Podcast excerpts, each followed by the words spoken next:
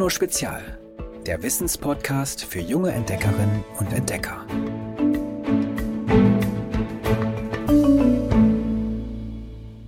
Hallo ihr Jungspunde. Heute starten wir mit einem Experiment. Legt mal eure Hände an die Brust. Fühlt ihr euer pochendes Herz? Jetzt zählt mal. Tok, tok, tok, tok, tok, tok. Ungefähr 70 Mal schlägt unser Herz in jeder Minute.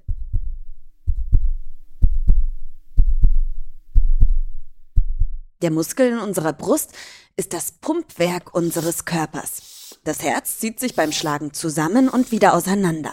So verteilt es frisches Blut voller Sauerstoff in alle Körperzellen.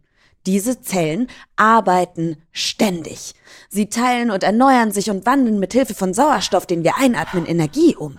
Dabei entsteht sozusagen als Abfall Kohlendioxid.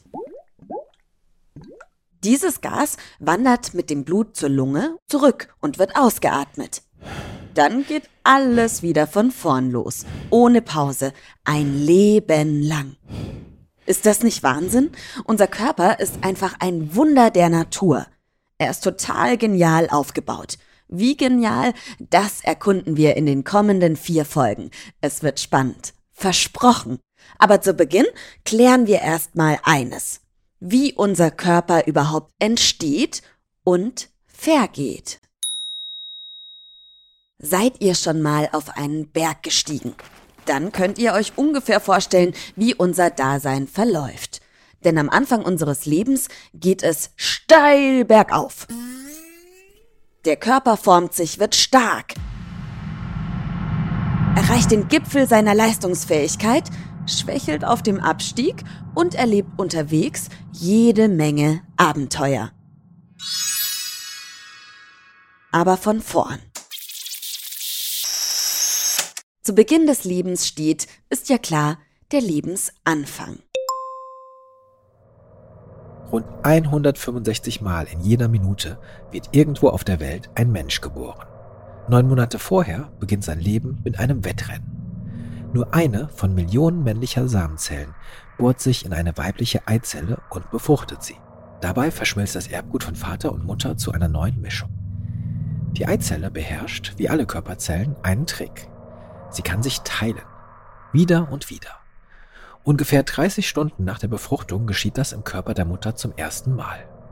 Nach etwa vier Tagen hat sich die Eizelle in einen Klumpen aus 16 gleichen Zellen verwandelt. Dieser Keimling, Embryo genannt, nistet sich in der Gebärmutter ein, um zu wachsen. Damit aus dem Embryo ein Mensch entsteht, müssen sich die Körperzellen spezialisieren, so als würden sie einen Beruf ergreifen. Es bilden sich Muskelzellen und Hautzellen, Darmzellen und Nervenzellen. Insgesamt entwickeln sich so 200 verschiedene Arten von Zellen. Sie verbinden sich zu Geweben, formen Organe und schon in der fünften Woche schlägt das Herz. Es entstehen Beinchen und Paddelhände, deren Finger noch mit Häuten verbunden sind, so wie bei einem Frosch. Nach acht Wochen ist der Nachwuchs dann ungefähr so groß wie ein Gummibärchen und wird Fetus genannt. Gut geschützt liegt er in der Fruchtblase der Mutter. Die Nabelschnur versorgt ihn mit Sauerstoff und Nahrung. Wenig später bilden sich die äußeren Geschlechtsorgane. Ob Junge oder Mädchen, das steht zwar schon seit der Befruchtung fest, denn der Bauplan ist in der männlichen Samenzelle gespeichert. Aber erst im vierten Monat kann eine Ärztin oder ein Arzt das Geschlecht per Ultraschall erkennen.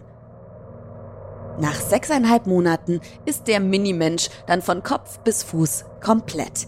Er öffnet die Augen, hört, gähnt, tritt und muss jetzt vor allem eines, wachsen. Bei der Geburt wird er ungefähr 50 Zentimeter lang sein, also ungefähr 10.000 Mal größer als am allerersten Tag. In den ersten Lebenswochen bestimmen gerade einmal zehn Reflexe das Leben eines Neugeborenen. Reflexe sind Reaktionen, die nicht vom Gehirn gesteuert werden, sondern ganz automatisch ablaufen. Und solche Reflexe eines Neugeborenen sind zum Beispiel Saugen, Schlucken und Greifen. Erst nach und nach übernimmt das Gehirn das Kommando für Bewegungen. Das Baby übt, den Kopf zu heben, krabbelt, Mit einem Jahr steht es auf eigenen Beinen. Weil sich immer mehr Nerven miteinander vernetzen, lernen Kleinkinder schnell und viel. Zweijährige kennen zum Beispiel schon bis zu 450 verschiedene Wörter. Unser Gehirn ist ein wahrer Supercomputer, den wir Menschen ständig bei uns tragen.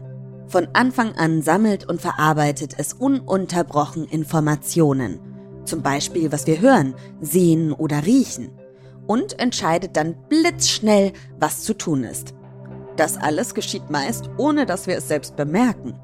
Wenn ein Kleinkind oder auch ein älteres Kind oder ein Erwachsener zum Beispiel läuft, funkt das Gehirn unzählige elektrische Signale an Beine und Arme, damit diese sich bewegen und den Körper im Gleichgewicht halten. Selbst der beste Computer der Welt wäre nicht fähig, einen Roboter so geschmeidig zu lenken. Aber zurück zu unserem Körper als Ganzes. In unserer Kindheit tut der besonders eines. Er wächst und wächst und wächst. Vor allem die Knochen in Armen und Beinen schießen in die Länge. An ihrem vierten Geburtstag sind Jungen und Mädchen doppelt so groß und fünfmal so schwer wie bei der Geburt. Und auch der Kiefer wird immer größer. Mit ungefähr sechs Jahren beginnen darum die 20 Milchzähne zu wackeln und machen Platz für ein Gebiss mit 32 Zähnen.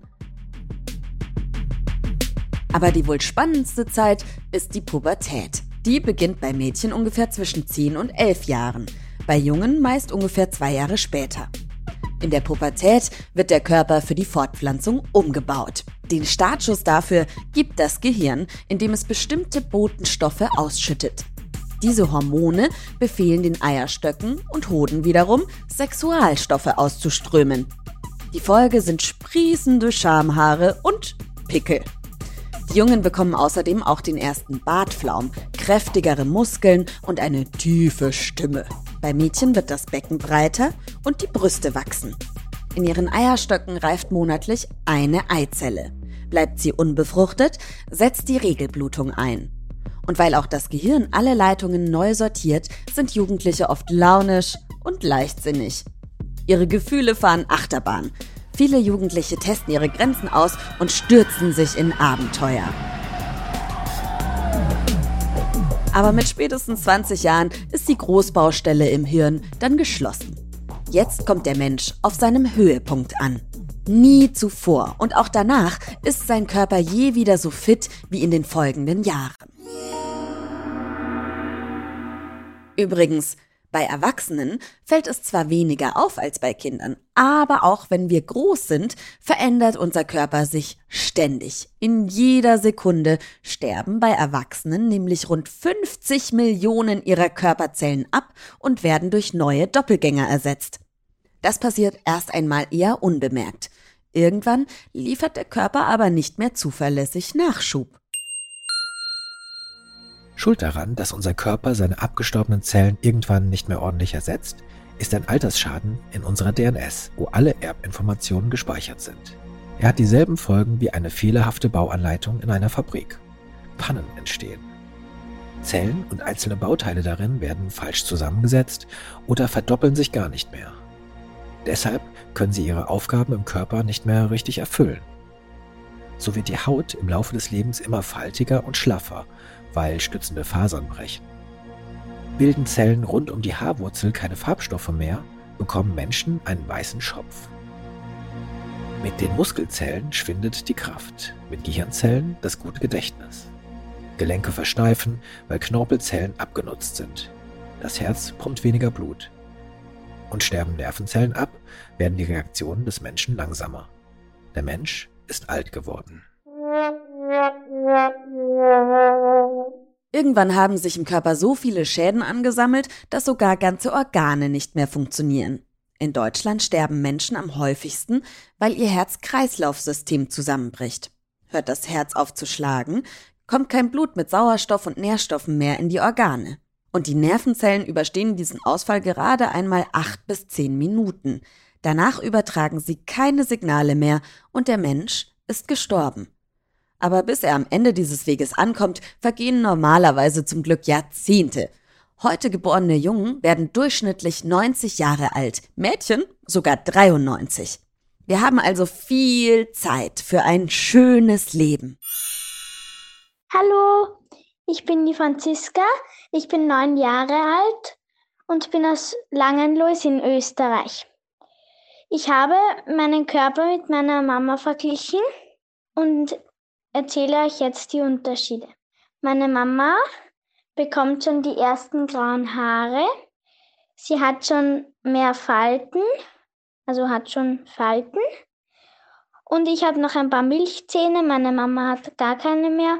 Meine Mama ist auch stär also stärker als ich. Sie kann mehr tragen und ist einfach viel kräftiger. Sie, und sie ist auch größer. Ich freue mich, wenn ich in den Geolino Podcast komme. Tschüss!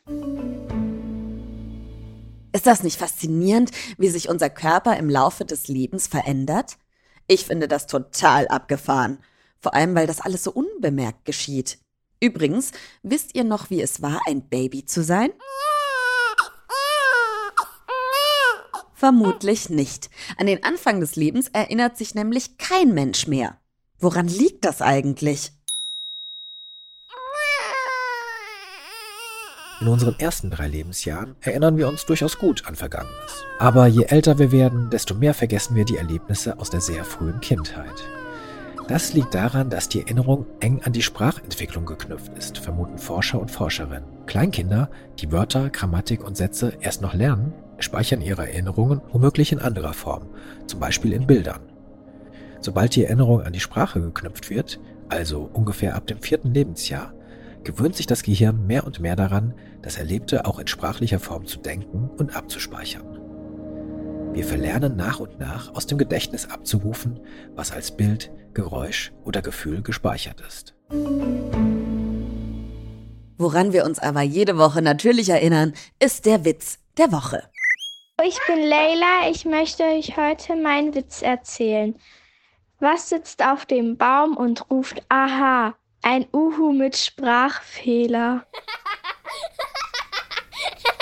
Mit Teilen unseres Körpers lässt sich übrigens super coole Kunst machen. Für Fingerfarben braucht ihr gerade mal 5 Esslöffel Mehl, 100 Milliliter kaltes Wasser und 1 Esslöffel Salz. Und zum Einfärben für Rot Erdbeersaft oder rote Betesaft, für Blau oder Violett Blaubeersaft, für Grün den Sud von gekochtem Spinat und für Gelb Kurkuma und für Orange könnt ihr Karottensaft nehmen. Die genaue Anleitung gibt's auf www.geolino.de. Ich bin gespannt auf eure Kunststücke. Schickt mir gerne ein Foto an unsere Podcast-Handynummer 0160 3519068. Und wenn ihr gerade dabei seid, sendet mir direkt euren Lieblingswitz mit. Abonniert unseren Podcast und schaltet auch nächste Woche wieder ein. Ich freue mich auf euch. Tschüss! Noch mehr Geolino für zu Hause? Schaut einfach unter geolino.de slash spezial.